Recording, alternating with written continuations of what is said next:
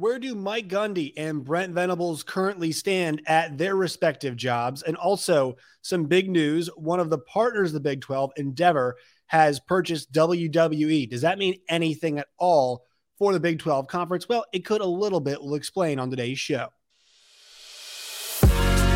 You are Locked On Big 12, your daily podcast on the Big 12 Conference, part of the Locked On Podcast Network, your team every day.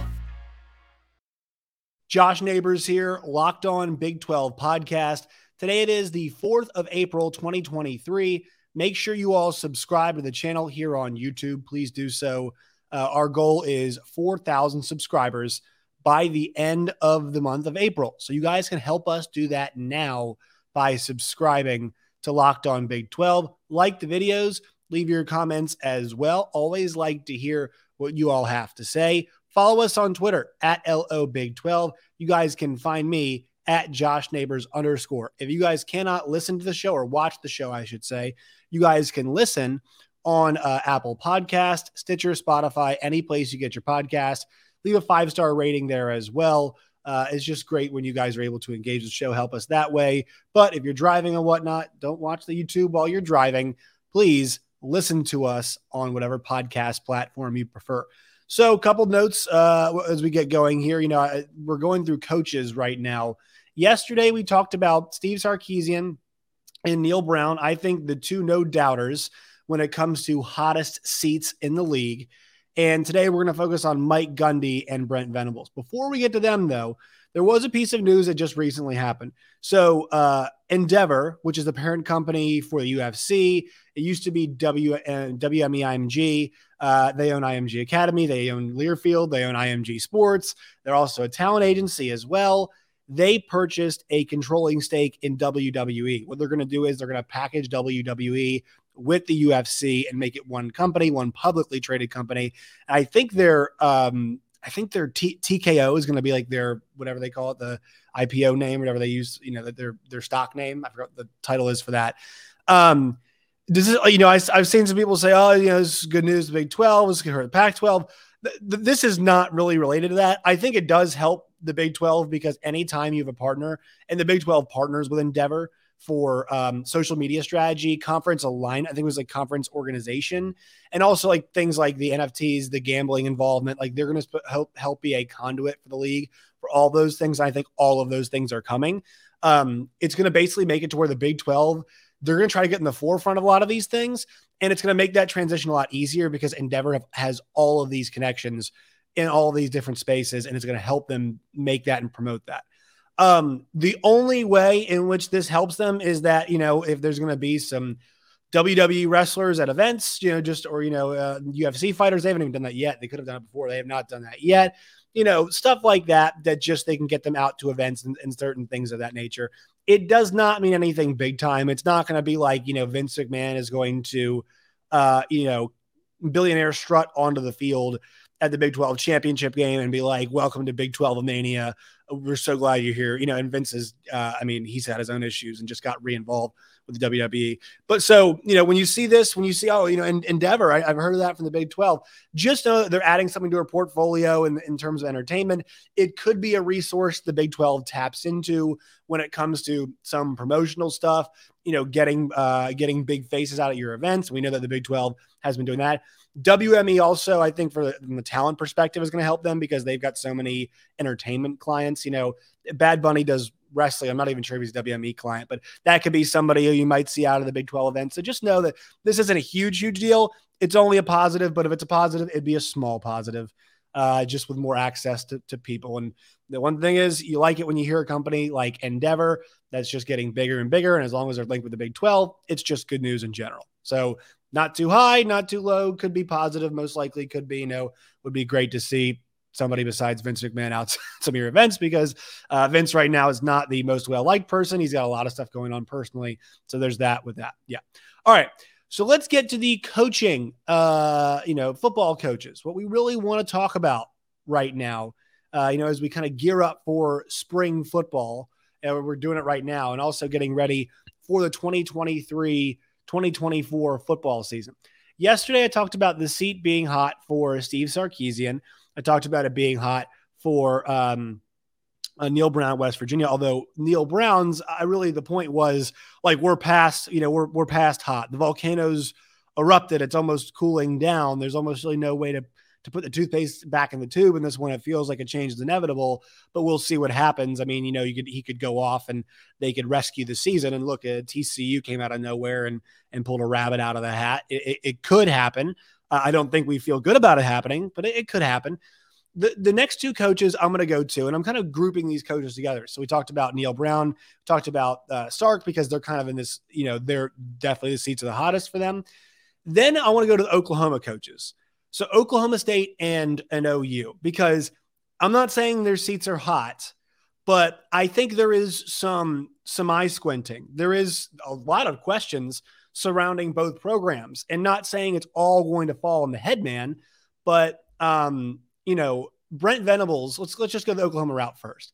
All right, Brent Venables, because this one's a bit simpler. So he goes to Oklahoma, right? And he is coached in the SEC. I like to hire at the time because I thought it would give them a good advantage, you know, in the Big 12, because he's a guy who's coached at Oklahoma when they're in the Big 12, coached at K State as well. He's a guy who's got those connections there. He's a good recruiter. You know, he's from Kansas, all of these things.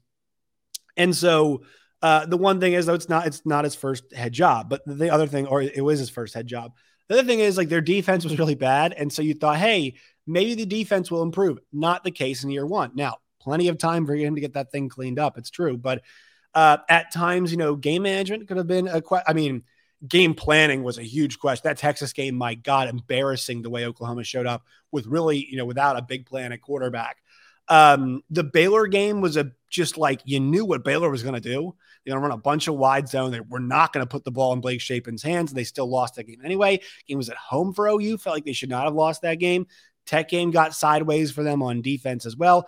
Now they were dealing with Dillon Gabriel injury, which had to be, I think, um, had to be thrown in there, in there too. But the thing is, you know, no matter how many excuses that we can make for Brent Venables, this is still the first losing season they had at Oklahoma since I think it was 1997, is what I believe, 96 or 97. Um, that's the first time it's happened since then. And that is not something that they're accustomed to there. Now, the recruiting is still very good. They've got a bunch of really good players in there. It begs the question, though, like what is acceptable for Oklahoma in year in year number two? Let's just look up any preseason um, top 25 for college football. All right. I'm going to go to, uh, let's see, uh, ESPN had one on March 13th. And this is an aggregation of this one. So let's see what ESPN has. So on March 13th, they had, let's command up Oklahoma. So Oklahoma uh, is going to come in at number 14, right? So the expectation is already going to be high for them. Here's what they say bracing from its first losing season since 98, excuse me, I was wrong on that one, 98, and its first outing overall under new head coach Brent Venables, regarded as a college football premier defensive mind, uh, but whose defense was 123rd nationally and 90th in points per game. Dillon Gabriel returns a quarterback, but he loses top receiver Marvin Marvin Mims, a 1,000 uh, and 1,000 yard rush for Eric Gray.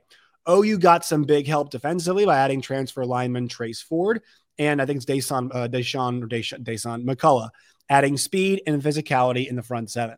So that's a you know nice little snapshot right there of what OU is dealing with. Um, they're also dealing with the fact that they're going to be transitioning from the Big 12 to the SEC here in a year. And look, I don't, I mean, I don't feel comfortable saying like what happens if they go six and seven again. And I mentioned this yesterday, but I'm going to say this again. If you're an OU person, I've heard a lot of them saying six and seven is not going to happen again. And look, I don't think it will. But right now, like six and seven is what we have to judge him off of. Once again, killer recruiting. And once again, like, you know, roster restructuring, sure. And he's a first year coach. But, you know, this this does put a little bit of heat on him. Not saying the hot is the seat is fully hot and you know whatever, uh, and he's got some cachet at this school as well. He's not an outsider; he's been there before, so people trust him. But I think there is a bit of all right. Come on, let's go. We in this league, we're, we're pairing for the SEC. We should be good enough. We we had a great run with Lincoln Riley, obviously. I think the frustration for a lot of folks, and rightfully so, is defensively their ineptitude, right? And we mentioned the numbers 123rd in defense and then 93rd or whatever it is, 90, uh, I think 93rd in the number of points allowed, uh, 90 points per game allowed. So, um, That is where Oklahoma now finds themselves with a defense like that. And you think Brent Venables would change that. And you're wondering how long does it take to change something like that? Um, you know, we were told last year, like the way that they were tackling in practice was different. And I'm not sure if it takes long to, to pick up on that stuff, but they were still the bad tackling team that we saw before. The Nebraska game was like this, oh my God, look at them go. And then Adrian Martinez just ripped them to shreds in the, I think it was the following week, right? And that game was in Norman at night. Uh, so there's a lot happening here. And I think this year is more of a sorting out year for Brent Venables. I don't think they can him. I don't think it's the direction they want to go. I don't think they want to hire another football coach.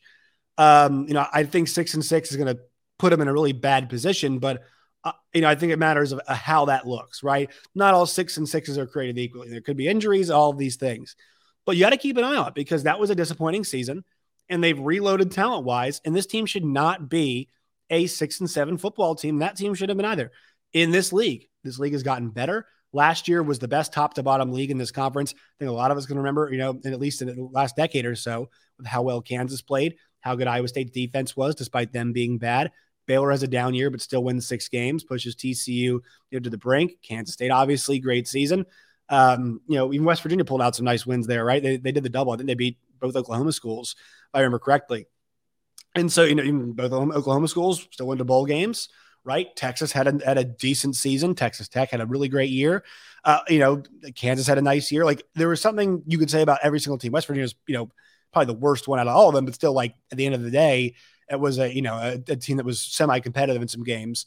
Um, you know, and, and once again, not gonna say the entire league was great last year, but like they had teams that could beat some teams in the league most weeks of the year. So this this group should be better this year. This group should be better in this league. I think it's worth hundred percent putting some heat on. And be like, all right, we expect to be in the Big 12 title chase this year with this roster. I think they're going to be selected towards the top of the league. I think um, OU, Texas, TCU, and K State are all going to find themselves towards the top. Now, the good news is, is that the trend is kind of on their side, right? Uh, last few years, we've been cycling through schools, uh, you know, in the Big 12 championship game. And even before that, they were dominant. So, like, there's been some turnover. And before the turnover, they were dominant. So they can maybe be part of the turnover and help return to their dominance. Of course, they won't be in the league for much longer. Uh, but yeah, I mean, I think from roster standpoint, once again, them and Texas will be up there. It's just a matter of can Brent Venables did he what did he learn from year one about pulling the right strings? And I think there's a lot that he that he took from that. I think you listen to his press conferences and you can tell there's a lot he took from that. And so what happens to the coordinators, obviously, uh, you know, I mean, I, I think that uh, Jeff Lebby was about as hot of a name as we as we had, and then injuries happened. Dillon Gabriel didn't play as well. So a lot of questions, but I think a lot of them were learning on the fly, on the fly, but learning in that in that league last year. Dillon Gabriel's first time in a bigger league, right? In, in a Power Five league. Brent Venables' ter- first time as a head coach. Jeff Lebby, a lot of pressure on him there. So I am willing to not not absolve him, but say, you know, it's it's I think it's worth the note. Like they could have, you know, Dave Aranda did at Baylor. Why couldn't Brent Venables do this at Oklahoma? It's very reasonable to think that he could have a down year and then they could win 10, 11 games this year. But we haven't seen him do it yet. So if you want to ask that question, totally fair. Once again, I'm not claiming the seat is super hot. I just think this situation is more cut and dry of like he learned. Um, you know, he he learned. Uh, and you there's certain things I think we can definitely expect to see. Dillon Gabriel must be better. Uh, up front on defense, they want to be better. Tackling needs to improve. The defense has to create some more turnovers this season, put the offense in better spots. And I think all of those things are stuff that you hope that they check off. Um, and so I feel like he's a bit easier to grade this year. And we'll see how things shake out. If they go eight and four, you know, it's uh, we're improving eight and four. It's like a, uh, you know, kind of a we didn't beat the big dogs eight and four. Then you're a little bit, you know, you're saying, mm, where are we heading with this, right? Six and six, you start, you start to say, all right, all right, well, you know, serious concern. I'm not sure if they can him. Depends on how that six and six or six and seven looks. And I mean, that bowl game will be important because back to back losing seasons does not happen at OU very often, right? But if they go 9 3, 10 and 2 in the Big 12 title game, I think you're like, all right, he learned, he's learning still. All coaches should be learning, they should be adapting, should be evolving. But I'm very interested to see what BV looks like this year. And I think it's totally fair to say there is a mod- moderate amount of pressure on BV. All right, quick word from our sponsors on today's show. Today's Locked On Big 12 podcast is brought to you all by Built Bar. Go to built.com today. That's built.com. That's where you guys uh, can find Built Bars, Built Go, Built Boost. Built Bars are delicious. They're good. They're good for you. They're low on sugar, high on protein, and they're delicious. Once again, covered in 100% real chocolate. You guys can find them at Sam's Club now in the 13 pack. Or if you want something smaller, you guys can go to Walmart and get the four packs. But I'm telling you what, I'm going, I'm getting that 13 pack, brother. I'm getting that 13 pack at Sam's Club. Once again, built.com, Sam's Club, Walmart. That's where you guys can find the delicious built bars. All right. So this is the more difficult one of the two. Mike Gundy is coming into this year uh, for Oklahoma State with a very interesting situation. It's been a while. I forgot the final count on the, on the amount of players that they lost, but they come off a seven and six season. They lost in the guaranteed rate bowl uh, to Wisconsin. That is on the heels of a 12 and 2 season where they won the Fiesta Bowl, right? Finished number seven in the country. For that, eight and uh, eight and three. Before that, eight and five. Before that, seven and six. Then three, 10 and three seasons in a row. Seven and six, 10 and three. I mean, look, he's a consummate winner. So here's here is what's interesting about Mike Gundy is that there is no conventional. He is not on a conventional hot seat because he has been such a successful coach at Oklahoma State. He has, I, I think, a good comp might be Wisconsin he has almost turned them into the Wisconsin of the of the Southwest area. You know, Oklahoma South, you know, Southwest, Midwest, South, whatever you guys want to call it. That is a consistent winning program that oftentimes can win 10 games. They can compete for conference championships. I know some big wins have really eluded him. I know, I know he's taken a lot of heat for uh, you know, for for how that has gone. But with that being said, um, with how how good how good of a job they done of winning, is that he is old school, 55 years old, but still old school in his approach, right? The one thing that we heard about after the COVID season in 2021 was how happy he was they were able to scrimmage as much as they did. They scrimmaged a ton. The one issue they've been dealing with recently, and I, don't know if these two things are related, I didn't play football at a high level. I didn't play football, you know, hardly ever. I mean, I've followed it as, like my entire life, but never played at any kind of high level. The one thing that I don't know if this is linked or not, and I'd love to have somebody tell me their thoughts on this, but like the amount of time that they get after it, it might cultivate some strong minds, some strong players, but they have gotten crushed with injuries in the last couple years, whether it be quarterback, whether it be wide receiver, whether it be de- defense. The secondary for them has been absolutely, ju- I mean, just just decimated. And for them last year, you know, they were so, I mean, it's, it's, uh, I said this a bunch. Spencer Sanders was the most valuable player in the entire Big 12 conference because of what he meant to that team. The, and you could maybe say, well, Dillon Gabriel is too, but yeah, I mean, at their peak with, with Spencer Sanders, this team was rocking and rolling. Guys, they had TCU, I mean, just dead to rights. They had them dead to rights in that game. And that's where the game where I think that's the game where Spencer got nicked up and picks up the injury. Offense stalls in the second half. They can't keep putting it on them. And it's a disaster for them. Uh, at least the finish that game was. And, things really tailed off for them that, uh, you know, last year. And then with obviously that West Virginia loss, which was strange. They had that loss, uh, you know, to, to, to Wisconsin, the bowl game where everything was swirling around about, hey, Spencer Sanders might have asked to be back on the team, but they, they moved on. Spencer had to move on, you know, um, talks about, you know, obviously the coordinator situations. They, you know, they had Derek Mason leaves the team and then they have to go and get, uh, let's see, um, the new, uh, the, I'm totally forgot this guy's name, uh, the new Oklahoma, DC, Oklahoma State DC. Uh, Bryan Nardo, right, who comes from, you know, just obscurity, but uh, you know, this could be a, a diamond in the rough. They're going to hit the portal hard, which they have already. You know, there's questions about the quarterbacking situation as it stands going into they get Alan Bowman and like, is that going to be your guy? Is he going to challenge the job? You know, what's really happening? Um, because they got Garrett Rangel, who, you know, kind of looked outclassed at times, just like he wasn't ready last year. So they've got all of in Gunnar Gundy too, but like you know what are you supposed to be doing with that, right? He was involved in the in the quarterback situation last year. Um, and so, you know, last year was kind of a mess. It was, it was, it was kind of a mess because they didn't have a backup plan at quarterback. Garrett Rangel just was not ready to handle it.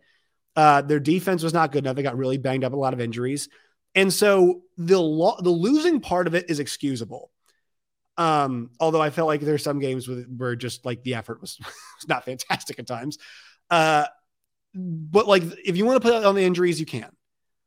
The roster management part of it is very, very difficult because it appears if Mike Gundy maintains his tact towards players, he might have he might have to be doing a lot of cleaning house often. And, and look, people might say, well, he's gonna get the kind of guys that want to play from that. Sure, but like that's not that's not always to be the case. That that cannot always be the case. Like in recruiting, you are going to pitch something to this happens every single school in America, not just Oklahoma State, but you're going to pitch something to certain guys. You're like, look, you know, not every kid's a hard nose. Put your head down, work your tail off, uh, no talk, all play.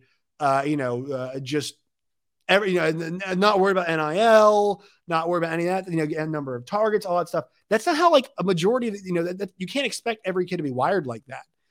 There aren't a ton of talented kids who are all wired like just not enough of them, especially at Oklahoma State. They do a great job of getting really decent talent, but their development is what I think sets them apart. They develop guys into you know NFL caliber players at multiple positions. Uh, Rodriguez is a great, you know, Hot Rod is a great, a great example of this. Malcolm Rodriguez, you know, that's that's their calling card, and so you are potentially facing a situation if you kind of keep up this tact where you're like, I don't care about kids' futures. They and their representatives will take care of that. You know, the game's changing. The game is changing, and you do have to adapt with it uh, you know, while they, he's built this amazing program, you are not Nick Saban. You are not Kirby Smart. You are not, you know, not at schools like those. You are not a school where you are winning at that clip where the, the resume, the record, the putting guys in the league, it all stands for itself and you're going to get everybody. And you can basically have your pick of the litter. And if kids want to transfer, you're fine because you've got backup. Help is right there all the time. It's just not like that. So if you take that abrasive attitude, you might have to be deconstructing and reconstructing your roster often. And the thing with that is, you're not going to, you're, well, number one, you're going to have to do a bit of that already. Number two, you don't want to put it on a much, much larger scale because number three, your hit rate on that is going to be lower because either if you're bringing kids up from a league, maybe they're just not fit to play, uh, maybe they just don't gel you know, maybe the kid doesn't like the school, you know, these are still kids, you know, academics are just a bit different for them. You know, your personalities don't get along, whatever it is, it's just not gonna, it's not gonna gel for you all the time if you're having to do a mass reconstruction on the scale they just did last year. So this is where it's not like Mike Gundy's on the hot seat, but I think what we're all watching is can maybe the, and I'm to say this, and I, I think it's pretty honestly, maybe the best coach in this league. I think there's a very legitimate claim for him to, if you look at his body of work overall, guys, there is not a more successful head coach in this league. The only other coach who can maybe hold a candle to him is Gus Malzahn, now coming over as the coach of the UCF Knights. And I think still Auburn regrets that that firing uh, even to this day. I think he's the only guy in terms of resume that can hold a candle right now to what Mike Gundy's overall body of work is. Maybe some guys have some higher highs, but the overall body of work in terms of program building, I know Les Miles didn't do a horrible job there, but still, Mike Gundy built Oklahoma State football into what it is today. And so it, I think the frustrating part if you're an Oklahoma State fan is like, we know you can coach, coach. You know, we, we know you're a good coach, comma, coach. We know you can do it. Can can your attitude be a bit different? And look, I'm not you know I'm not saying that all Oklahoma State, State fans think this way. I think some people like his attitude, but you know, from talking to Cody Stovall and, and thinking about some of the other coaches, there is a definite definite conversation around you know around his attitudes towards certain things.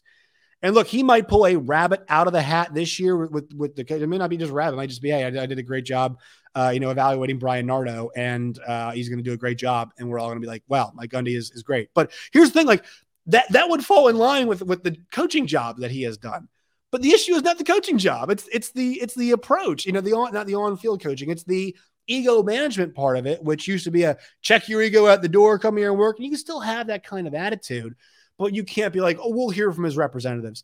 Spencer Sanders gave everything to that program, a full four years. And whatever disagreements he had at the end, I'm sure there is some fault on both sides.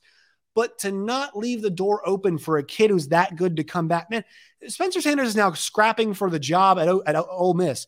It should not be like this. It should not be Garrett Rangel fighting against Alan Bowman for the quarterback job. And once again, there should be there's probably some blame on both sides. But a part of this, if Mike Gundy had really expressed, I want Spencer Sanders back, he could have had him back. He, I mean, that's a guy who lit up Notre Dame in their bowl game. It's a guy who led them to a Big 12 championship game where they were inches away from winning. A guy who was first team all Big 12, a guy who had them at 7 0 last year before that injury that he took. And whatever you want to say about it, he gave a full college career. That guy let it left it all out there in terms of on the field. There are no doubts about that guy. You chased him off. You did. You did chase, or or you know maybe it was a mutual chasing, but you had a chance to get him back, and you did. You might say, well, Josh, it's one player. Yeah, but there were complaints from Stafon Johnson Jr., and then there were complaints uh, from, I think it was, uh, was it Presley, of one of the Presley, or, or I forget which kid it was, uh, running the running back slash wide receiver they had, you know, about, about where he was being used. And like kids have these complaints all the time, but a bunch of kids hit the portal. Trace Ford went to Oklahoma, and their defense was awful last year. I know maybe he's a really good coach, but like this is this is the issue that you're having is that these guys are leaving. And Oklahoma State should be a program kids go to aspire to play at. In my opinion, it's a top 25 program. It is a top 25 program in America.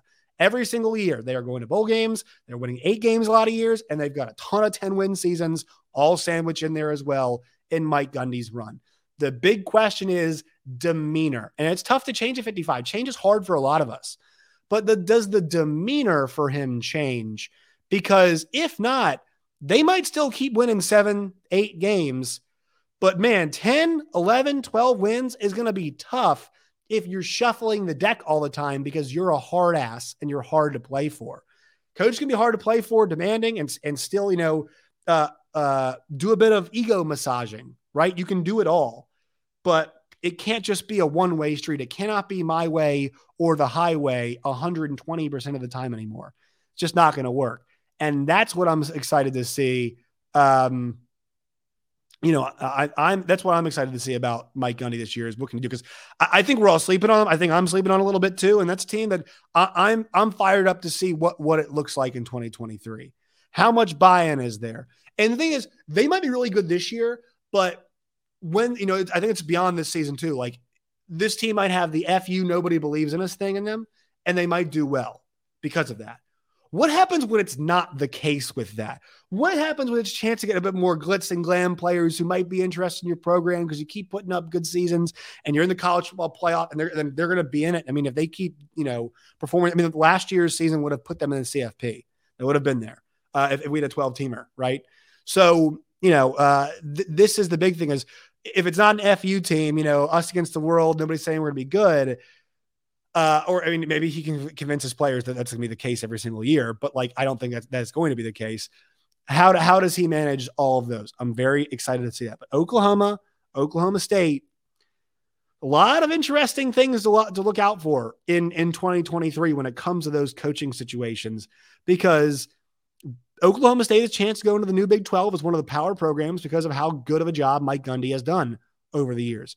Oklahoma the Jordan brand on you know on, on their shirt with the domination that they had the Big 12 in recent memory feels like they can go into that league and start being one of the teams that competes. But they haven't been that team the last two seasons. So I think it's begging a lot of questions right now about kind of where everything is heading for both these programs. Not saying there's a massive dip coming but legitimate questions to ask for both. That's why I find them so compelling. That's why we just did 30 minutes on those two schools that will do it for today's show. Make sure you guys follow me on Twitter at LO Big 12 for the show. At Josh Neighbors underscore is where I am. Make sure you guys subscribe to the podcast. Appreciate when you guys do that. Once again, the goal is 4,000 subscribers by the end of April. Help us get there. Um, please do so today. And uh, make sure you guys find the podcast wherever you get your podcast. All right, my friends. So next time, as always, stay safe